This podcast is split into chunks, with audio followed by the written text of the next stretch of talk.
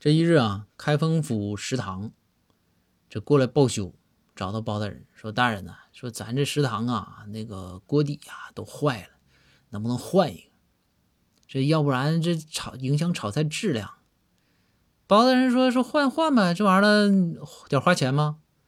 这食堂负责人就说：“哎，说这肯定得花点银子。”包大人说：“那花钱不干，不干，不换。”说你真的，包大人就说。